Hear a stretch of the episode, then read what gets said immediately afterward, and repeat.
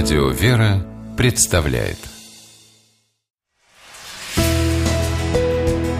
Литературный навигатор Здравствуйте! У микрофона Анна Шапилева.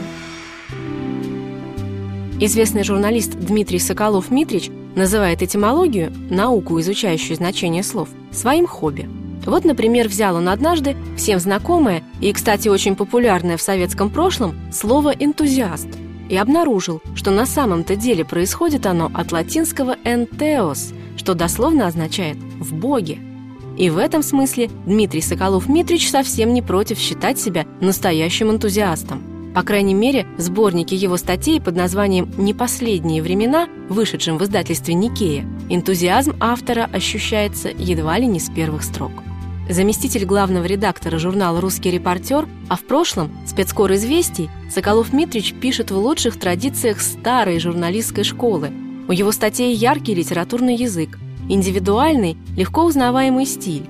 В них остро ощущается дар автора чувствовать и понимать своих героев.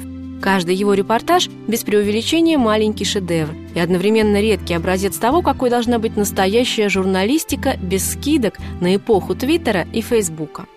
В этом, пожалуй, есть главная ценность материалов Дмитрия Соколова-Митрича, вошедших в сборник «Не последние времена».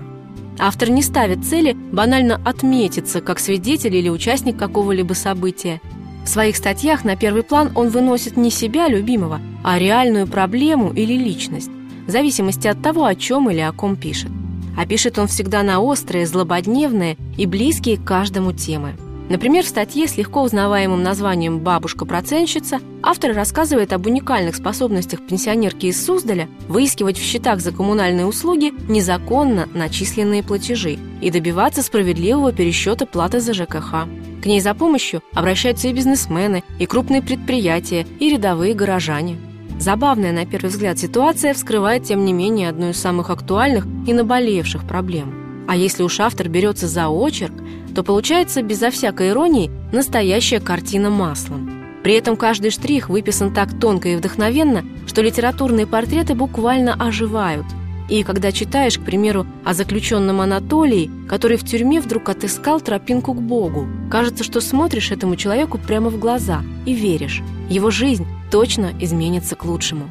Ведь, как обнадеживает нас Дмитрий Соколов-Митрич, на дворе пока еще не последние времена. С вами была программа «Литературный навигатор» и ее ведущая Анна Шапилева. Держитесь правильного литературного курса.